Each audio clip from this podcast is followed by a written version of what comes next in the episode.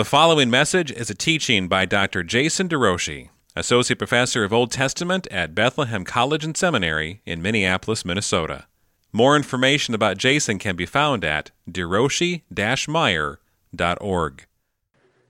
All right, brothers, session five. Let's go to the Lord and ask for help. Dear Heavenly Father, we don't count it a light thing that you have let us move through this book, and we are now at the last session. I pray that you would now meet us. We want to understand how this grand summons out of darkness into light through seeking you and through waiting on you becomes a summons to satisfaction. May you be praised even as we unpack your word. May our joy increase even as we desire all that you have set before us. May that desire create present delight.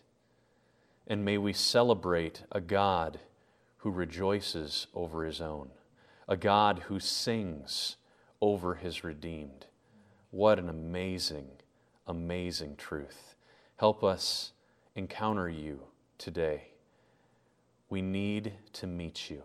So open our ears, grant us all we need for the next hour. In Jesus' name, amen. A text that I failed to read, I'm going to go back and reread verses 9 and 10 of chapter 3 of Zephaniah. For at that time I will change the speech of the peoples to a pure speech, that all of them may call upon the name of the Lord and serve him with one accord. From beyond the rivers of Cush, my worshippers, the daughters of my dispersed ones, scattered ones, shall bring my offering. Now, I argued um, that I think most likely because Cush is mentioned, we're not just talking about those Judeans who were scattered in the Babylonian exile, and God's anticipating that exile coming and He's going to scatter them out of Jerusalem.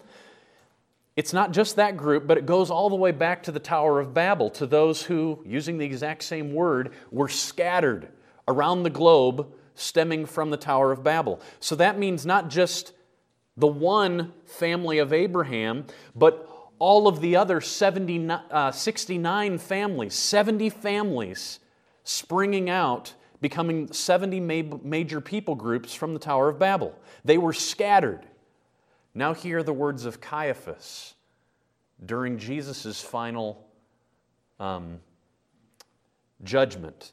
Here's what he said High priest Caiaphas he prophesies this Jesus would die for the Jewish nation, and not only for that nation, but, for, but also for the scattered children of God to bring them together and make them one. That is John 11, 51 and 52.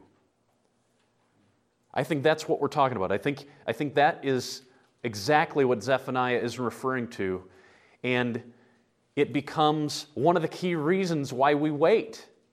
Why do we wait on God in, in patient pursuit and tireless trust? Because the realization of that is worth waiting for. And then I argued that we've already seen the initiation of that realized in the person of Jesus and in the growth of the church. We're part of a people whose speech has been purified so that we can call upon the name of the Lord and be saved. But we're longing for the day when it will be absolutely complete. Now, what happens in verses 11 through 20 is, as I, as I see it, I think what we have is um, another step back and clarification specifically for the audience of this book the, um, the Judean remnant, those who have ears to hear, those who will seek the Lord, those who will wait upon the Lord from Judah, from Jerusalem, not being part of the remnant of Baal, but being the true part of the remnant of the faithful, what are the implications of this particular promise for them? Now, notice verse 11 begins with on that day, and verse 16 begins with on that day. That creates two units here at the very end of the book. Two units, and they surround verses 14 and 15, which is like an intrusion. And we'll see how it's an intrusion. It's this, it's almost like Zephaniah is so uh, filled up with awe about the glory of the future. He bursts into this call sing for joy. Sing for joy. And verses 14 and 15 are, it's like a, a joy sandwich. Okay? So there's there's the blessing from 11 to 12 on this side. There's the blessing from 16 to 20 on this side. And right in the middle is this call to joy. And all of it is unpacking the specific implications for the remnant of Judah. Remember, this is a sermon to a specific people group in Zephaniah's day, some of whom will actually have ears to hear. So, on that day, what day are we talking about? Verse 9 said, at that time. So that pushes us further up ahead. I think the day we're looking at is found up in verse 8. Therefore, wait for me for the day when I testify. The day when, it's the day of the Lord, when He shows up as um, a judge to decide the sheep and the goats. When He separates, on that day, here are the implications for you if you have persevered with me. And this is hopeful. So,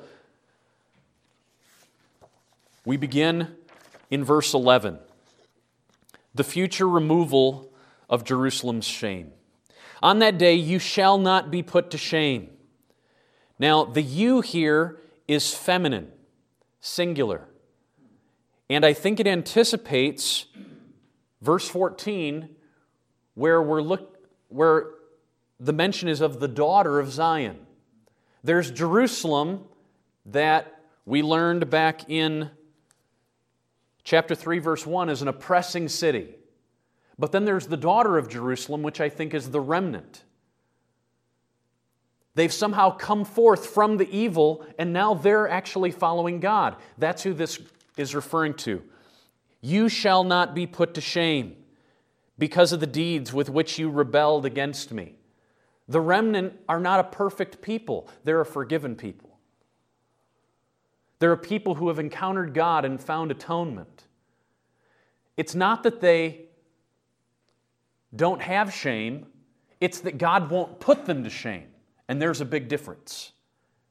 Somehow they're worthy, they have rebelled, but they won't be put to shame because another has stood in their place and bore their shame. You won't be put to shame because of the deeds with which you rebelled against me, because at that time I will remove from your midst your proudly exultant ones, and you shall no longer be haughty. Now, this is the same word that was used of Nineveh at the end of chapter 2. They were the exultant or proud, self righteous city. And that's exactly what Jerusalem has been. But now you have, according to chapter 2, verse 3, Seek the Lord, all you humble of the land. You who keep the commandments, seek righteousness, seek humility. You've got that group that have somehow moved from rebel to remnant. They have hearts that have been changed. They're hungry and humble before the Lord.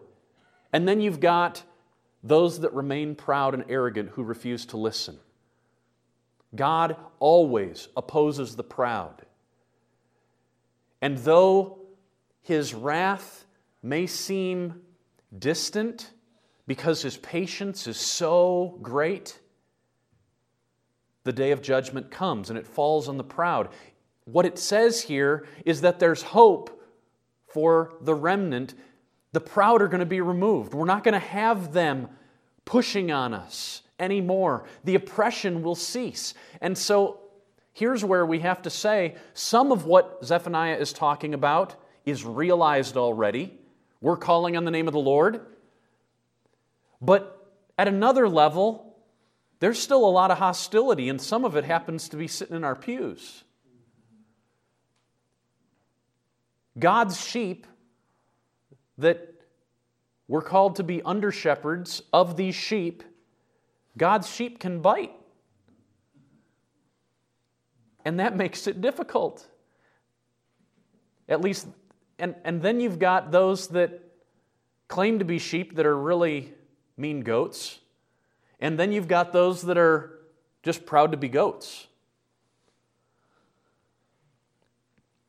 It says here, the proud and exultant will be removed. Notice where it's going to happen. You shall no longer be haughty in my holy mountain. That's the image of paradise. The Garden of Eden was up on a mountain. That's why all four rivers could flow from it down and feed the entire world. At the end of Exodus 15, right after Israel goes through goes through the water, this is what we read about the promised land where they're headed. Exodus 15, 13. You have led in your steadfast love the people whom you've redeemed, O God. You have guided them by your strength to your holy abode.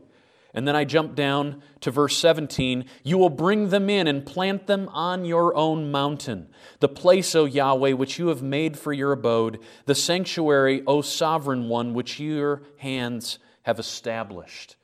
Yahweh will reign forever and ever. God's back there taking them somewhere. And the promised land is a picture of that holy mountain. Then we get texts like Isaiah chapter 2, which says, In that day, Zion, that is Jerusalem, will be established as the highest of all the mountains. Remember that text? So here's what we read It shall come to pass in the latter days that the mountain of the house of the Lord shall be established as the highest of the mountains and shall be lifted up above the hills. And who's going to stream to it? All the nations shall flow to it, and many peoples shall come and say, Come, let us go up to the mountain of the Lord, to the house of the God of Jacob, that he may teach us his ways. Now, mountain texts show up all throughout the prophets. It's a picture of the ultimate end. And there we find God reigning over all at his mountain, teaching, instructing.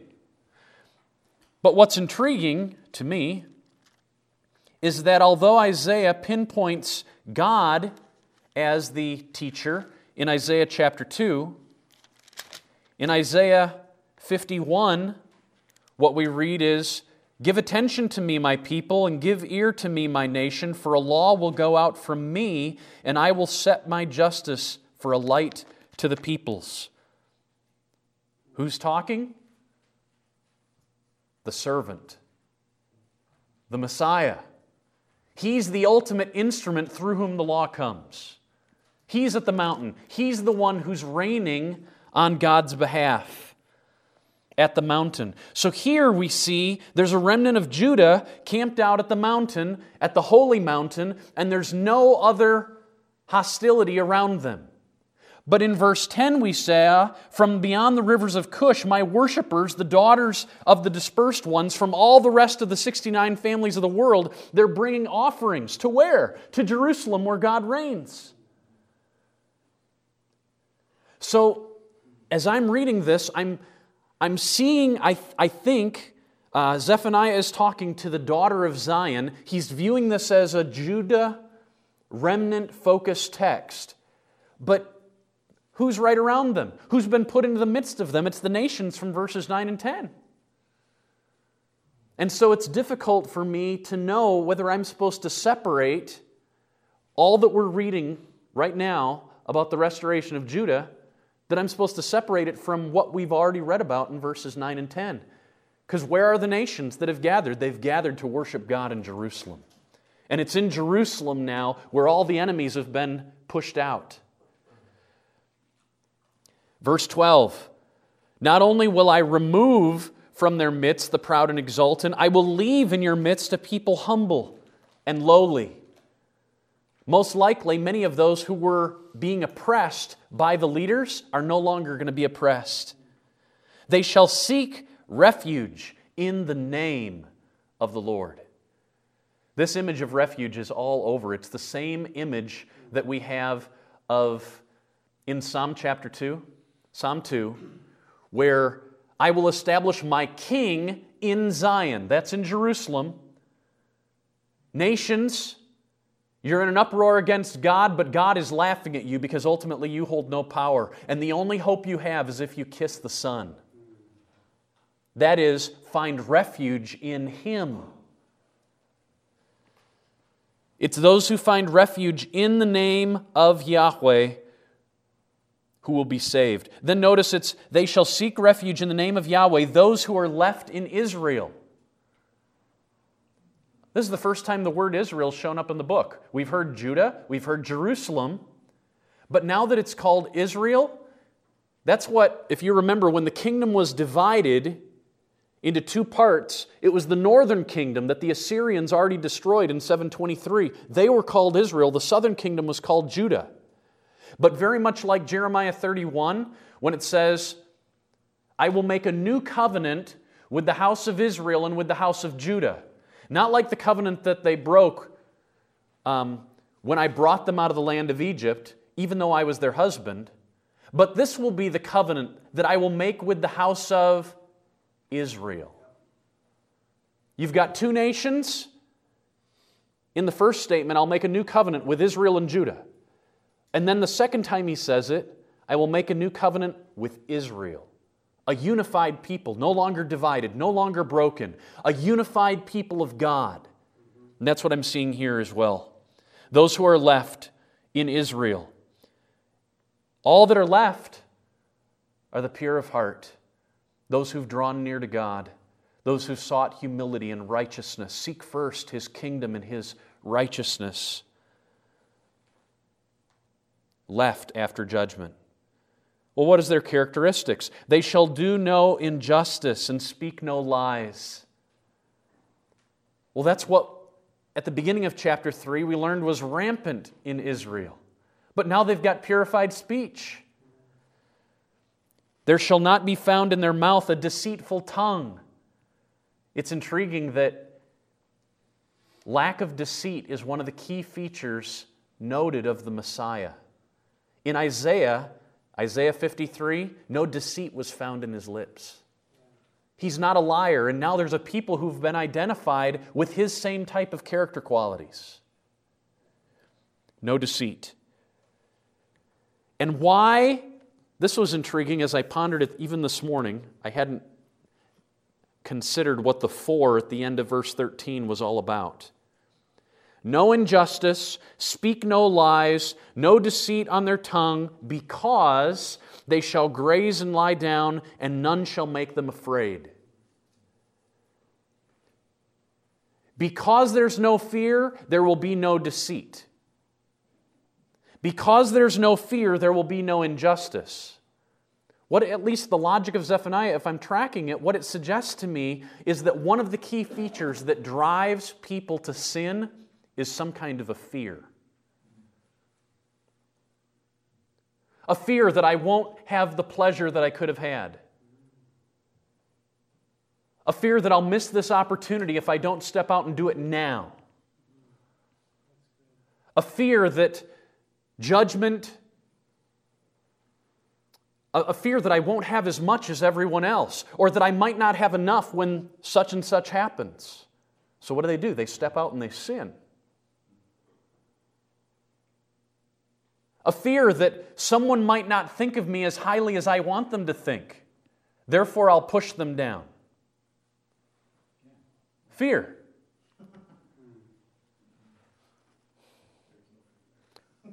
So that's what I'm reading in the logic here when it says, They will do no injustice, speak no lies, no deceit in their tongue, because there will be none to make them afraid. Remove the fear of death Remove the fear of inability. Remove the fear of failure. Many who I've ministered to, they're struggling with pornography. They've just given up. It's like the giants in the land. I look at my past and I've already failed so many times. They fear the pain of stepping out one more time only to fail again. They fear future failure. So they just give up and they just start living in failure. All that fear will be taken away. No more fear that enemies can oppose me or oppress me. No more fear that I'll fail. No more fear that God will be distant. At this, Zephaniah pauses. And in verse 14, it's like an intrusion. And he makes a command, but it's a different command than he made in 2 3 and 2 8 and 3 8. Up in 3 8, just look, it says, Wait for me. Back in 2 verse 3, he said, Seek the Lord. Now, both seek the Lord and wait are masculine in form. But when, I, but when he says sing aloud in verse 14 of chapter 3, it's feminine. And I think that's one signal that this is not one of the main commands in the book. The main sermon is found in seek the Lord and wait for the Lord. And when he uses those, he's talking to the remnant of Judah. But now he's talking, Sing aloud, O daughter of Zion. The masculines are for those who are hoping for restoration, and the daughter of Zion is a portrait of those who have already been saved. And the command in verse 14 is feminine. But so that we know it's the same group, shout is masculine, and then rejoice and exult is feminine again. Sing aloud, O daughter. If you're going to command your daughter, you need to say it in the feminine in Hebrew. Masculine doesn't quite work. You'll miss her. She won't know you're talking to her. Now, the daughter of Zion, as I already said, Zion is the oppressive city. That's Jerusalem, that's been filled with rabble and the um, remnant of Baal. But out of this identity, this mother has come a daughter. And that daughter has been purified, cleansed, saved, seeking the Lord, and she can rejoice. But notice how the rejoicing goes. Sing aloud, shout, rejoice, and exult with all your heart, O daughter of Jerusalem. And then verse 15 tells us why. And this is why I think it's intrusive. It cuts right in. It's like he's just caught up and he has to do this, but he's talking about the future of what was not yet for his audience, but what is already for us. The Lord has taken away the judgments against you. He has cleared away your enemies. The King of Israel, Yahweh, is in your midst. You shall never again fear evil. But when I look up in verse 11, and it says, I will remove from your midst your proud and exultant ones, and then I read back in chapter 3 that says that's where Zephaniah's audience is. The enemies are still there in Zephaniah's day. The removal of the enemies is something that's future. But now in verse 15, just like he did with Assyria when he said, Your judgment, it's a, I, I'm so convinced that it's coming, I'm going to talk about it as if it's already done. Now he's talking to the remnant, those who are seeking the Lord and waiting upon the Lord. And he says, Brothers, Sisters, listen to me. Rejoice now because already your enemies are gone. It's that certain. And yet he's talking to a people who are still living in the midst of a lot of pain. Zephaniah is the same age as Habakkuk. How long, O Lord? How long do I have to live in this city of Jerusalem filled with people who don't take your law seriously? Injustice is, is rampant. Oppression is all around me. How long, God? And the word is, brothers, for those who seek the Lord, repenting, for those who wait upon the Lord, right now you can renew your strength because the future is already yours. You can rejoice today because it's as if your enemies are all gone. God is for you, not against you. This is how the summons to patient pursuit of God becomes a summons to satisfaction. And that somehow we can count it all joy today, even in the midst of sorrow and suffering. That's the message that Zephaniah has. Count it joy now because the future is already yours. It's already been secured for you. Sing aloud, O daughter. The Lord has taken away the judgments against you. Now, notice the parallelism. He has cleared away your enemies. The judgments, because of the parallelism, and the very next line talks about enemies, I think the judgments are the curses. He's bringing curse against you, and what that means is he's bringing an enemy power to overrun, overpower Jerusalem. But you've been preserved, and now I've removed the judgment. Salvation for you has come through judgment, and that's how all of us get salvation. For Israel of old, it came first through the slaughtering of a lamb and wiping the blood on the doorposts. Israel is my firstborn son, and if you do not let my people go, Pharaoh, I'll slaughter your firstborn son. And then you jump to Exodus, that is Exodus chapter 4, verse 22. Then you jump to Exodus chapter 12, the Passover, and God specifically says, I will move through the land and I will kill all the firstborn. And Israel will be preserved if they put the blood of the lamb on the doorposts. So the blood of the lamb represents the firstborn of Israel, who were just as wicked as Egypt, and they would die if they didn't sacrifice the lamb. But the lamb becomes the substitute for Israel.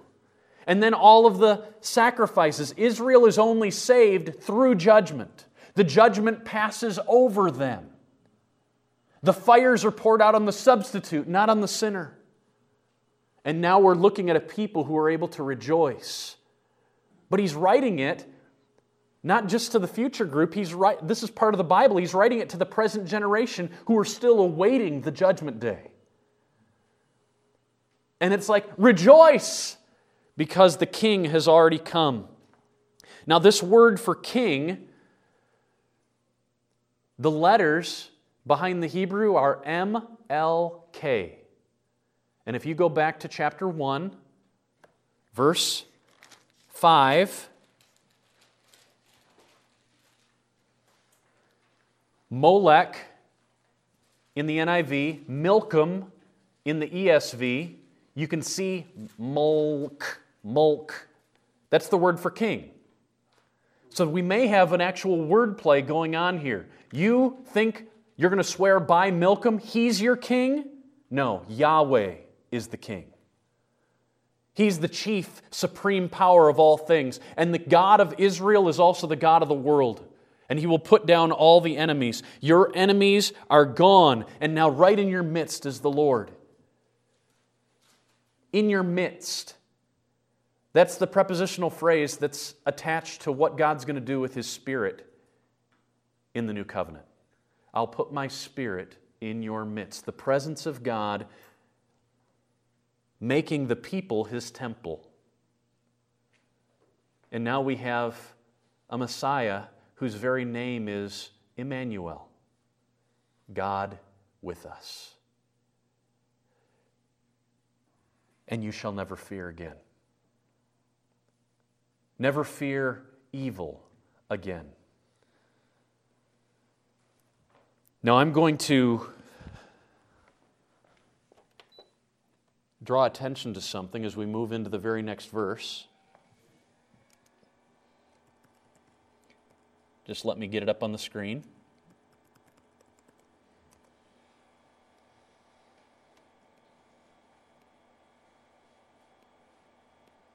Almost there.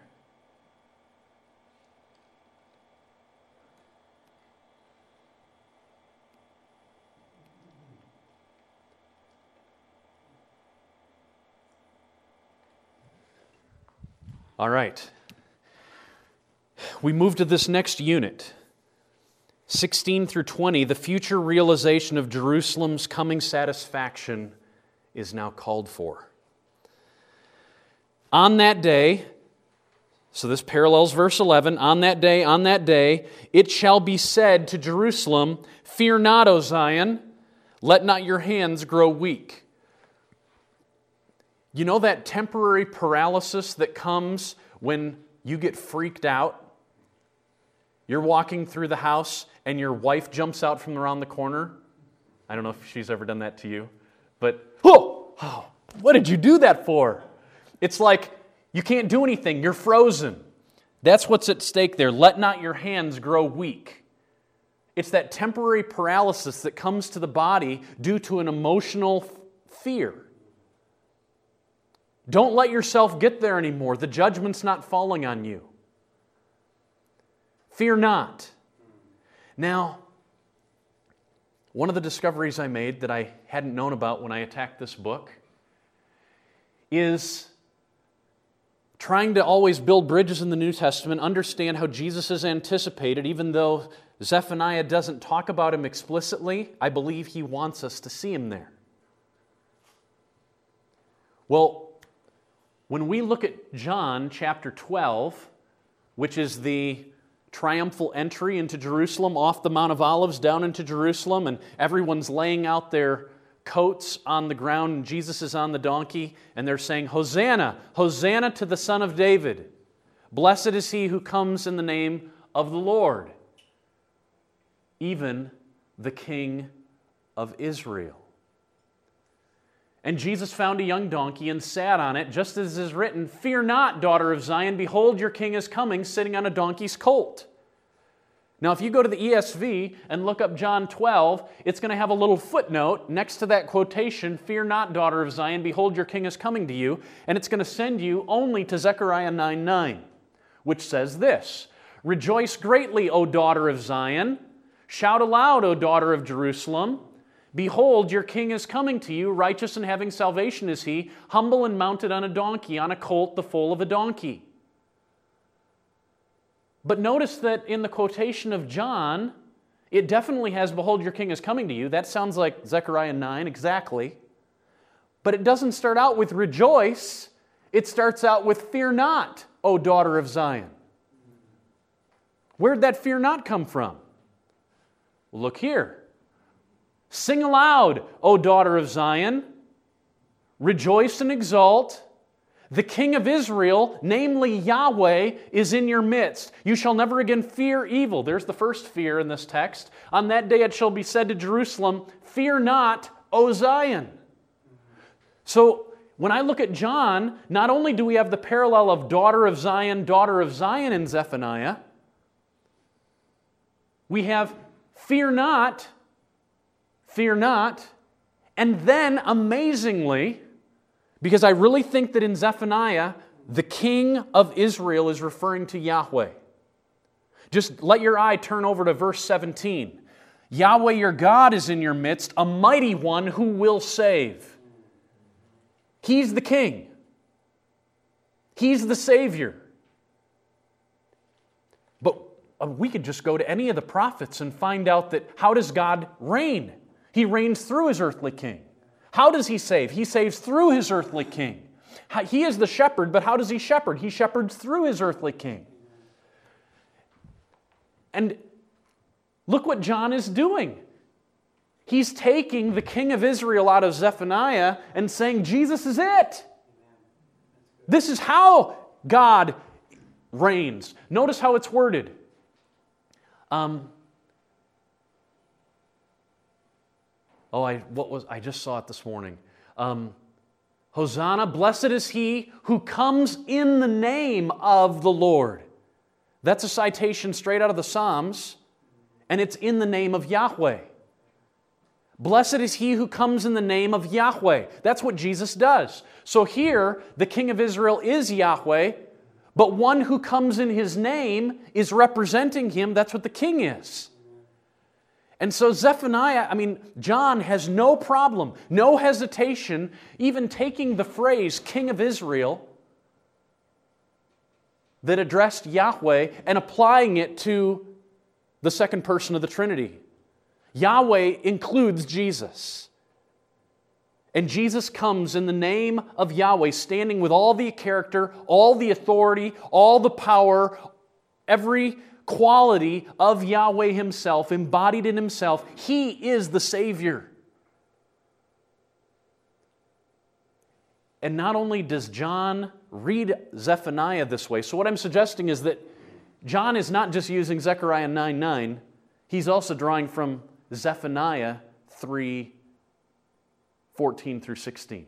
And he's putting these two texts together. He's just blending them together and viewing them as talking about the same reality. Nick?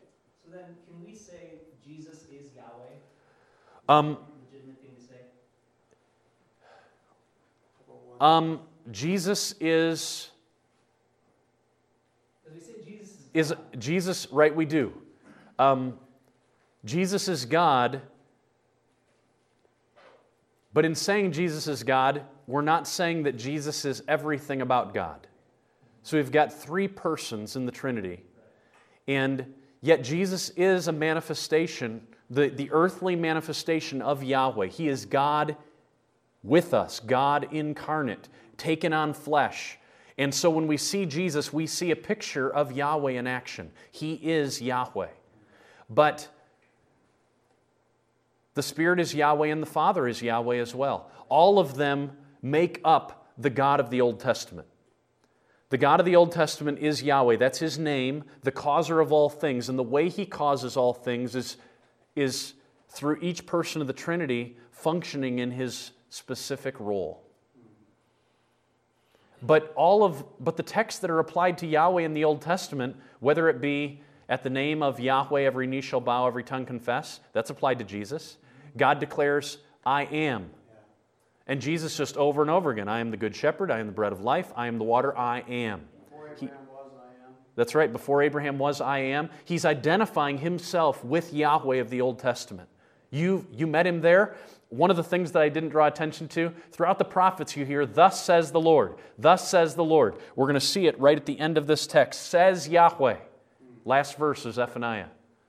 And when we get to the, to the Gospels, Jesus doesn't say, Thus says the Lord.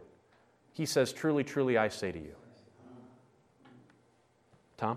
I, I think the, it's a, it's a, I think if you asked like one of the apostles and you said that, I think they had a path that they got there, um, exactly what you just quoted in Philippians, where it says, because of what he did in verse nine, therefore God has exalted him and given him the name that is above every name. And people have argued, well, what name is it?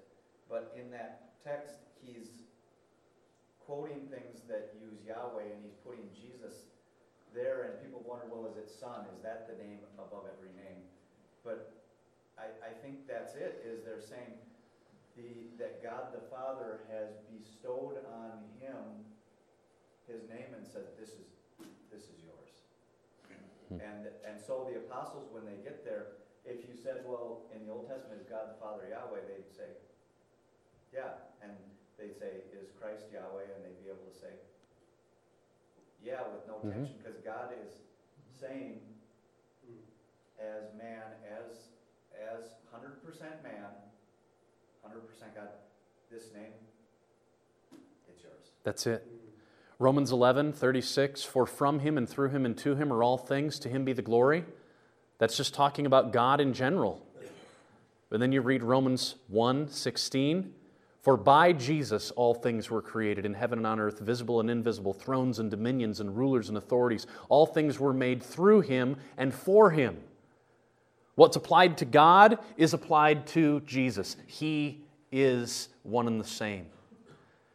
And this, when I say, not only did John read Zephaniah this way, I'm suggesting that Zephaniah intends it to be read this way, even though he, he is intentionally not using the language of the Messiah for some reason.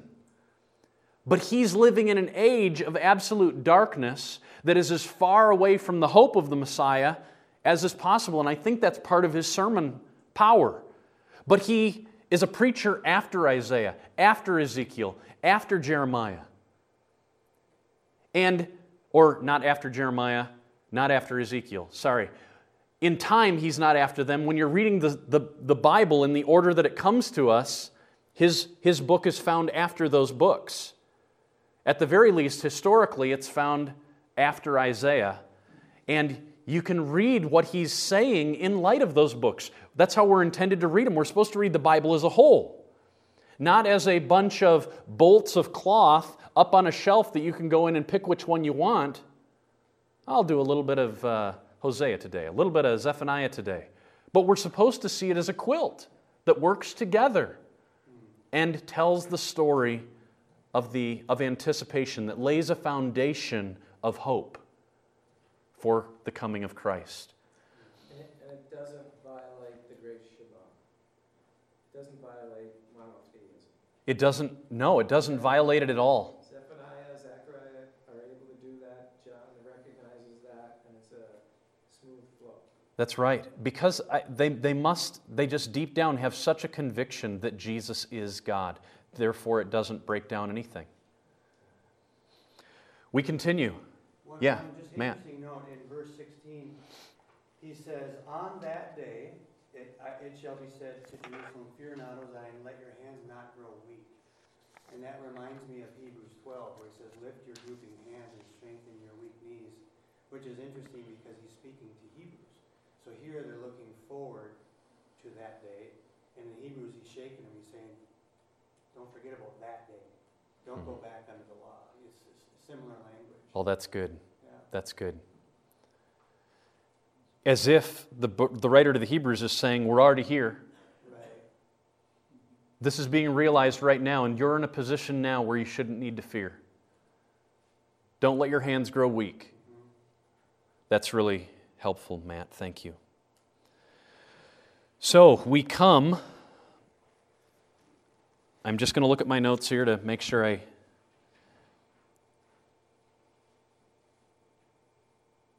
Don't jump over anything I wanted to touch on. Okay, 317. 317 Fear not. Well, why shouldn't they fear? Because the Lord your God is in your midst, a mighty one who will save. He will rejoice over you with gladness. He will quiet you by his love. He will exult over you with loud singing. Absolutely amazing. So, what is God, this God in their midst? He's a mighty one to save them from what? Three things that have been identified already. Look at 311. He's going to save them from their sins. You shall not be put to shame because of the deeds with which you rebelled against me. He's going to save them from the rebels. For I will remove from your midst, verse 11, your proudly exultant ones. Or verse 15, he's cleared away your enemies.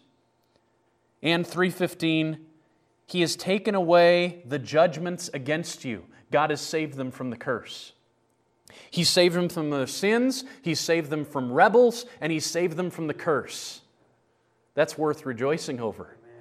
But what's amazing is that this text doesn't, I mean, it, it already said, I can't help but stop and give praise to God, verses 14 and 15. But now he, he pauses and he says, Do you realize the significance of this? Our joy will find consummation in a God who is delighting in us, who is, he can't hold it in. He has to, um, um, you tell me this. Have you ever had something you're so excited about, you just have to tell somebody? My son Ezra, this last summer, we got to go uh, fishing, and this boy caught fish. He comes in with a three pound bass and about six bluegill. And it was July 4th, and there was a neighborhood parade at Graham and Grandpa's. And we got out just in time. The parade was just kicking off. We came off the dock. He's got a stringer of seven or eight fish, and one of them is a three pound bass. And he's five years old.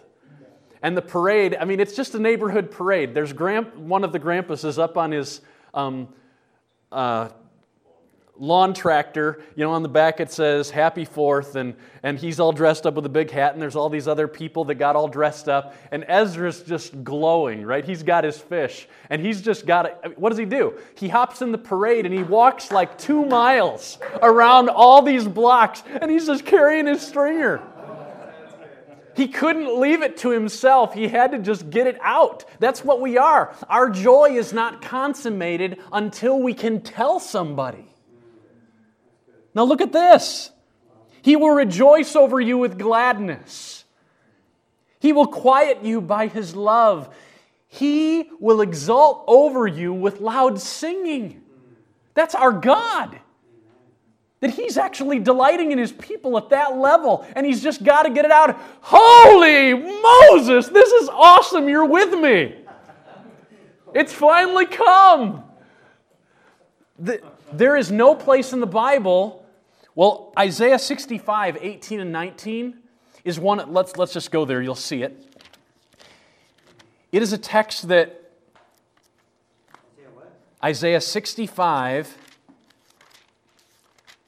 Now, this, this may rock us a little bit. Let's see. This is, this is great. I love rocking people. Okay, look at verse 17. What is, what is Zephaniah talking about? This age. What is this period? Okay? For behold, Isaiah 65, 17. For behold, I create new heavens and new earth, and the former things shall not be remembered or come to mind. So we're talking about new creation, right? New heavens and new earth. But be glad and rejoice forever. That sounds like the command in Zephaniah 3:14. Rejoice, sing aloud. Be glad and rejoice forever in that which I create. For behold, I create Jerusalem to be a joy and her people to be a gladness. I will rejoice in Jerusalem and be glad in my people. No more shall be heard in it a sound of weeping and a cry of distress. So there you see the balance between our joy and God's joy. But in no other text in all the Bible is it ever mentioned that God sings. Now, Isaiah makes it clear. We're talking about the new heavens and new earth. We're talking about new creation. But oh my, what does Paul say? Ephesians chapter 1, verse 3. Already in Jesus, we have secured every spiritual blessing. And that Holy Spirit becomes, verses 13 and 14, the down payment that gives us absolute confidence that the full inheritance that in Tom's text this morning is imperishable, undefiled, and one more kept in heaven for you. That that's coming. The Holy Spirit, though, is our down payment. That means it's part of what the future is about. And how does Paul talk in 2 Corinthians 5:17? Who are we? We're a new creation. New heavens and new earth, yes, we're waiting for them, but already the new heavens and the new earth have come already in us, just in a spiritual sense now. But that's the down payment. It's already inaugurated, it's already started. And what does that mean?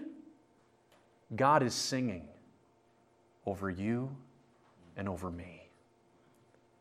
He's singing over us. This reminds me of the beautiful text at the end of the Psalms where, uh, let it be, Psalm 147, verse 11 The Lord takes pleasure in those who fear him. Have you ever thought of that? This is my son in whom I am well pleased. And now that same pleasure of the Father for his Son is bleeding over for you, brothers who are seeking Him and waiting on Him. People need to hear this. There's people that are so broken in your congregations, they just need to hear God say, Let me quiet you with my love. I love you right now. Justly. I love you. I love you. I love you. I remember a day when my pastor called all the veterans up front. My dad was among them. He's a Vietnam vet. It was just moving to me. All the veterans were standing up front in our church, and the pastor just said, Thank you. Thank you. And then the congregation started saying, Thank you, thank you. And I mean, my dad among them just broke down. To hear it, I love you. I love you. I love you. The husband who says, I don't need to tell my wife I love her. Nothing's changed, you know? I told her when we got married. Nothing's changed. We have a God who says, Let me quiet you with my love. I love you. Yes, you were a rebel, but now you're saved. You're cleansed. There's people that are so broken and they feel so dirty because they've been violated by others. They just need to hear you're forgiven. I love you. God loves you. Just let your heart be quieted. Remove the anxiety, remove the fear, remove the tension. You don't have to have it anymore. It's started. New creation is started. Clean slate. You're His. He's singing. Right now, He's singing over you, shouting words of great joy. He loves you. He loves you. It's beautiful. New creation, that's what we're looking at. Now we come to verse 18. And if you're tracking along, verse 18 sounds really weird. I will gather those of you who mourn for the festival so that you will no longer suffer reproach. And if you look at the NIV, they try harder, hard as well. Say something different. I'll remove from you all who mourn over the loss of your appointed festivals, which is a burden and reproach for you. And you go to any of the translations, and every one is, struggles with this, and that's why the ESV has a footnote and says, the meaning of the Hebrew is uncertain.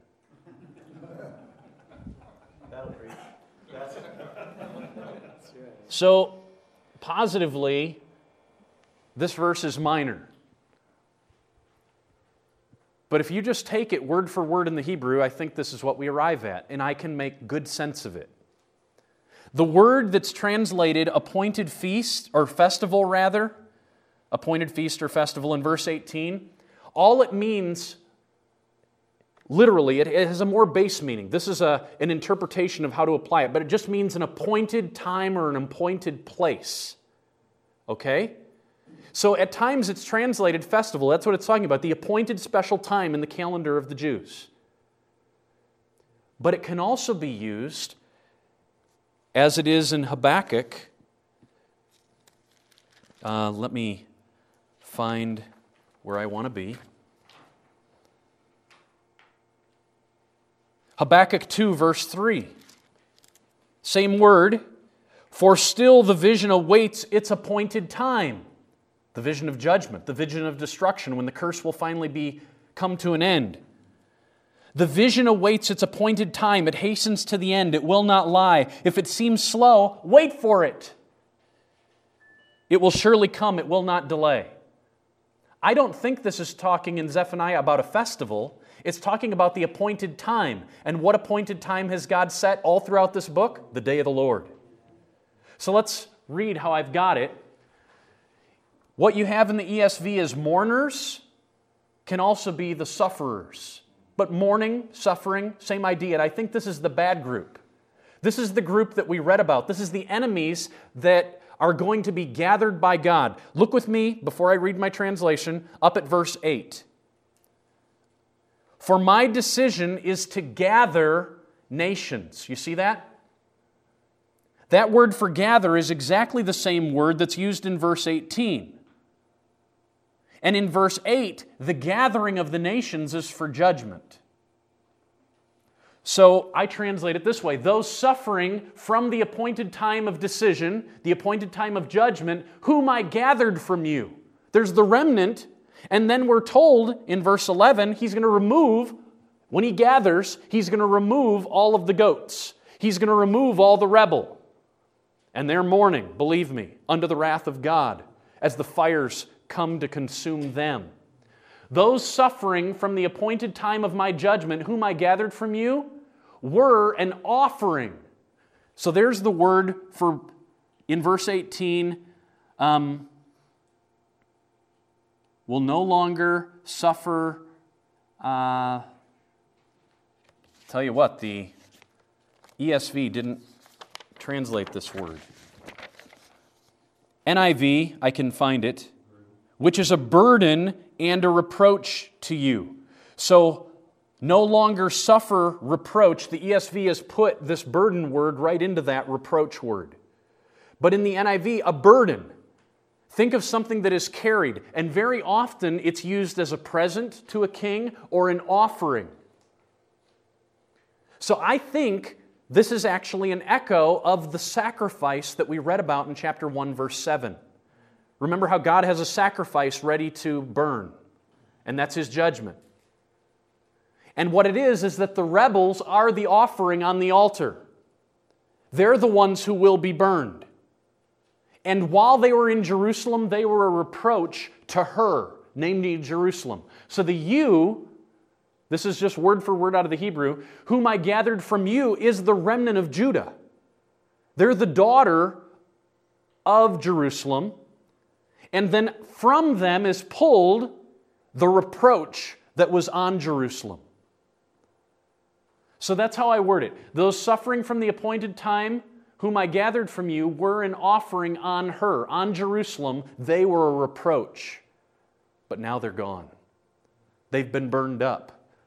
The sinner became the sacrifice. But those who are left are trusting in the substitute. They've drawn near to God. Verse 19 Behold, at that time, at the day when I pull all the rebels away, at the day when I bring my judgment on the enemy,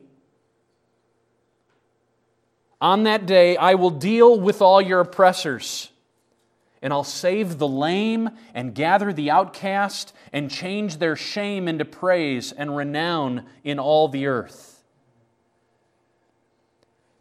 Now, a few things. I will save the lame and gather the outcast. Do you remember when John the Baptist was in prison? One of the things that Isaiah 61 declared about the servant the Spirit of the Lord is upon me, for he has appointed me to bring good news to the poor, to declare liberty to the captives. And John the Baptist says, Okay, I'm in prison. Are you the one or not? Because I thought you were, but I'm still here and you're supposed to be proclaiming liberty. What does Jesus say? Let's look up Matthew 11, verse 5. Here's Jesus' response that proves he indeed is the Messiah. He's the hoped for one. Matthew 11, verse 5.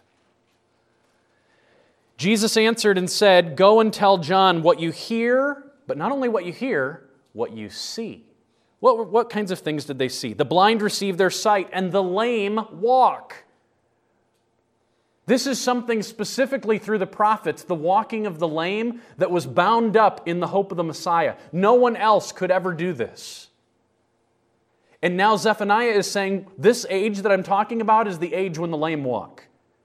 And Jesus tells John, The blind receive their sight, the lame walk, lepers are are cleansed, the deaf hear, and the dead are raised up, and the poor have good news preached to them. And then he says, Blessed is the one who's not offended by me. What does that mean? I think what it means is that this is happening, which shows that it's starting. The kingdom of God is among you. But know this it's only starting.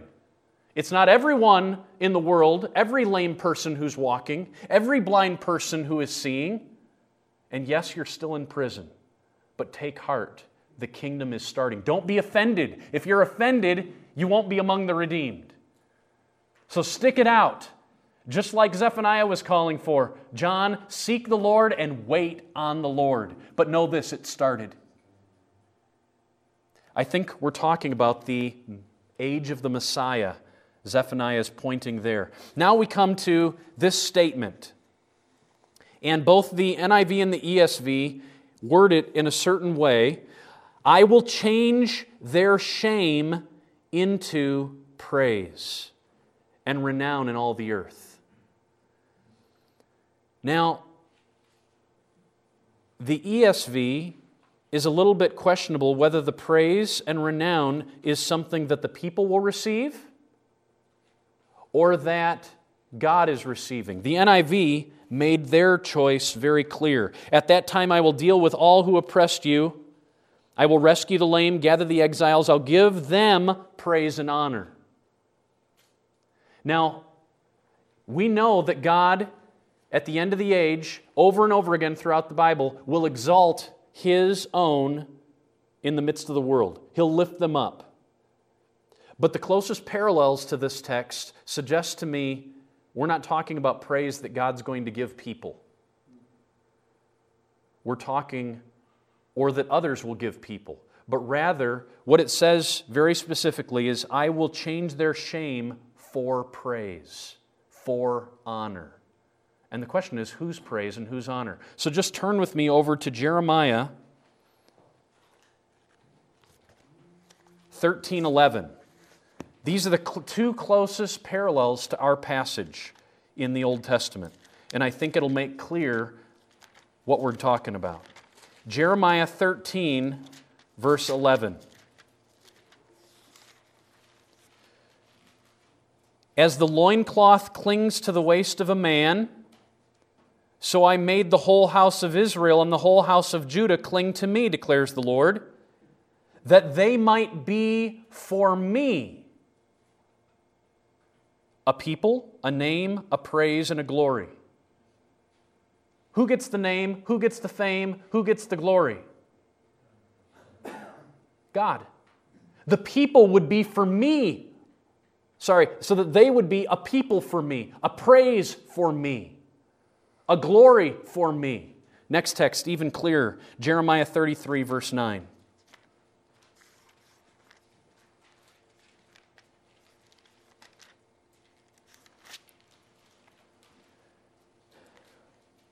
Verse 8 I will cleanse them, Jeremiah 33, verse 8, I'll cleanse them from all the guilt of their sin against me, and I will forgive all the guilt of their sin and rebellion against me. Sounds like the same type of place we are in Zephaniah.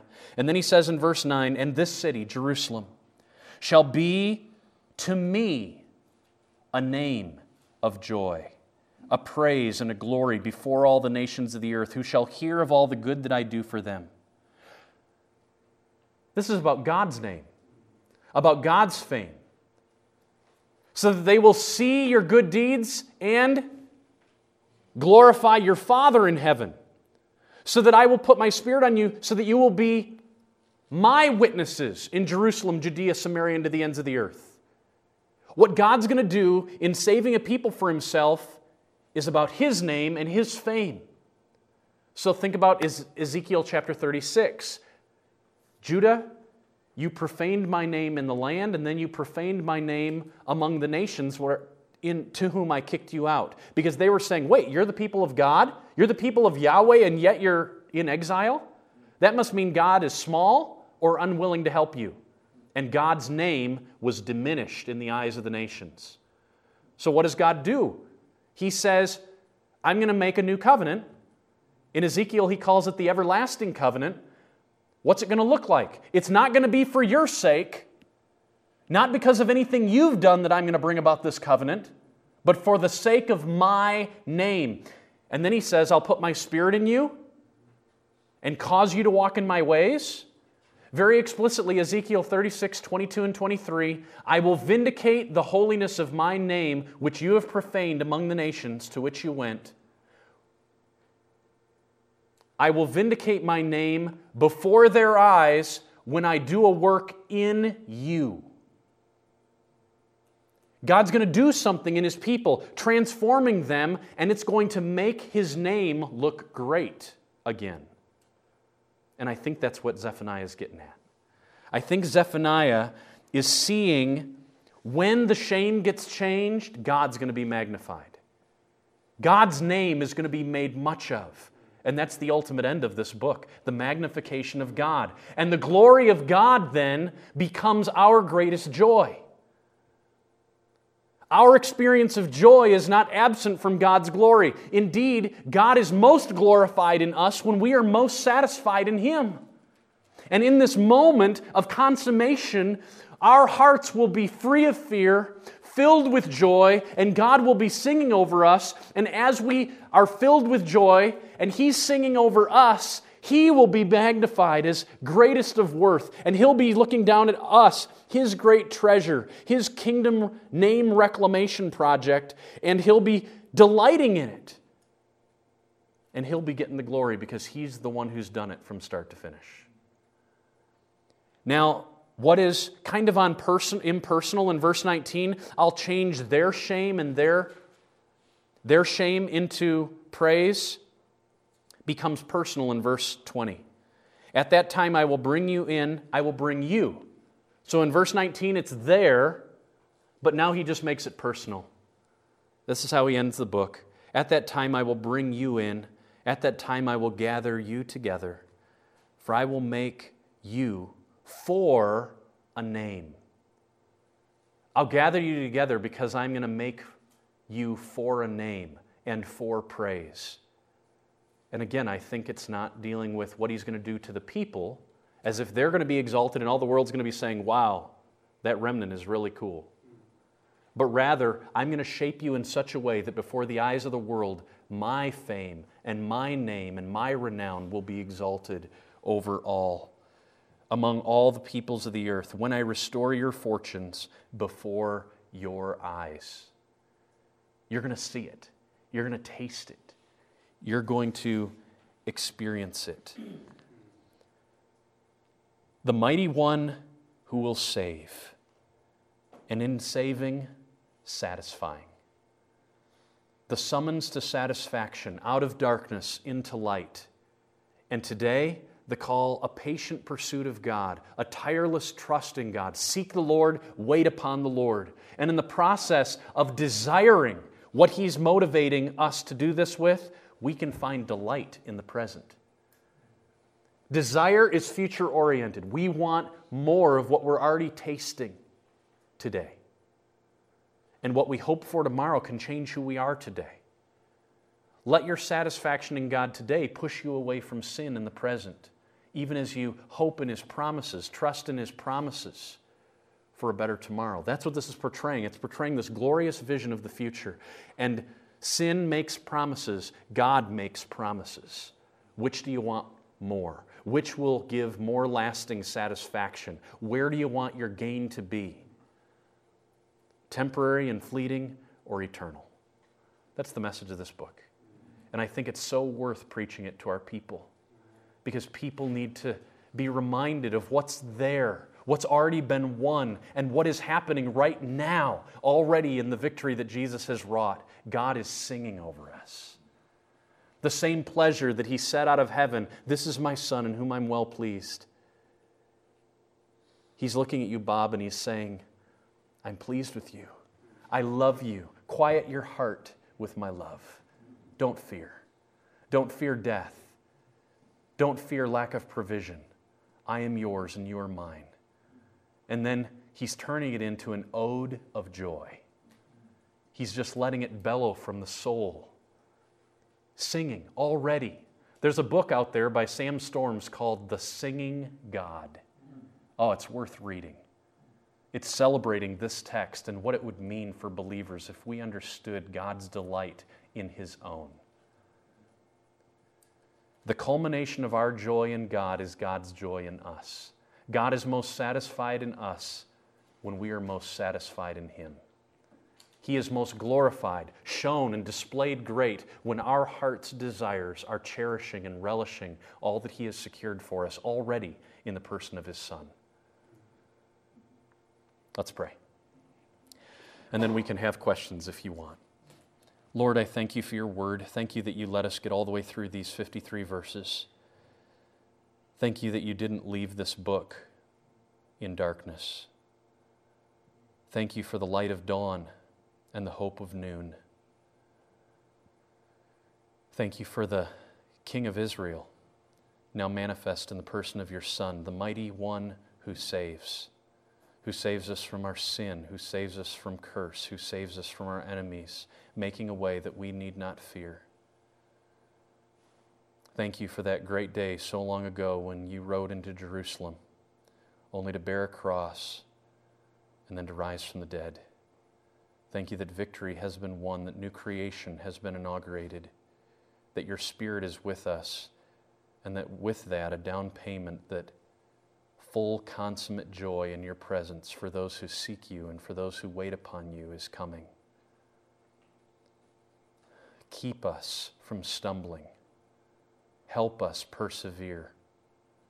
You, the God who has promised to make an everlasting covenant with us, that you will not turn from doing good to us. Put the fear of you in our hearts so that we will not turn from you. We're asking for these blood bought promises to be yes in Jesus for us. Thank you that you are singing over us now. Amen.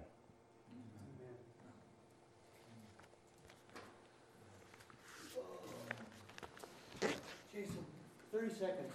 In verse twelve, he talks, he uses the word refuge, and you mentioned that. And that's a word we do see a lot. Just real briefly, when we see the cities of refuge in like Numbers thirty-four or thirty-five, is that clearly a, a picture pointing to the refuge we have in Christ? Is that what you would see there? Is that the big picture? So, the cities of refuge, is that a picture of Christ's refuge for us? Um, so many times questions come up that I, in my quest to be Christ centered, I haven't arrived there yet. Um, my initial response would be, even though I've never thought of that, um, would be that every refuge and protection from judgment that is given to those who, for example, uh, are building a wall and accidentally drop a brick down and it hits their tender on the head and he dies. If he doesn't make his way to the city of refuge, he too will die justly at the hands of the family. But if he makes his way to the city of refuge, he's protected. And then his sins can be atoned for in that context. Um, accidental death, still needing atonement. Um, it would seem to me that every instance of provision and protection is an anticipation of the ultimate provision and protection secured for us by God. So I, would, I wouldn't hesitate building that bridge.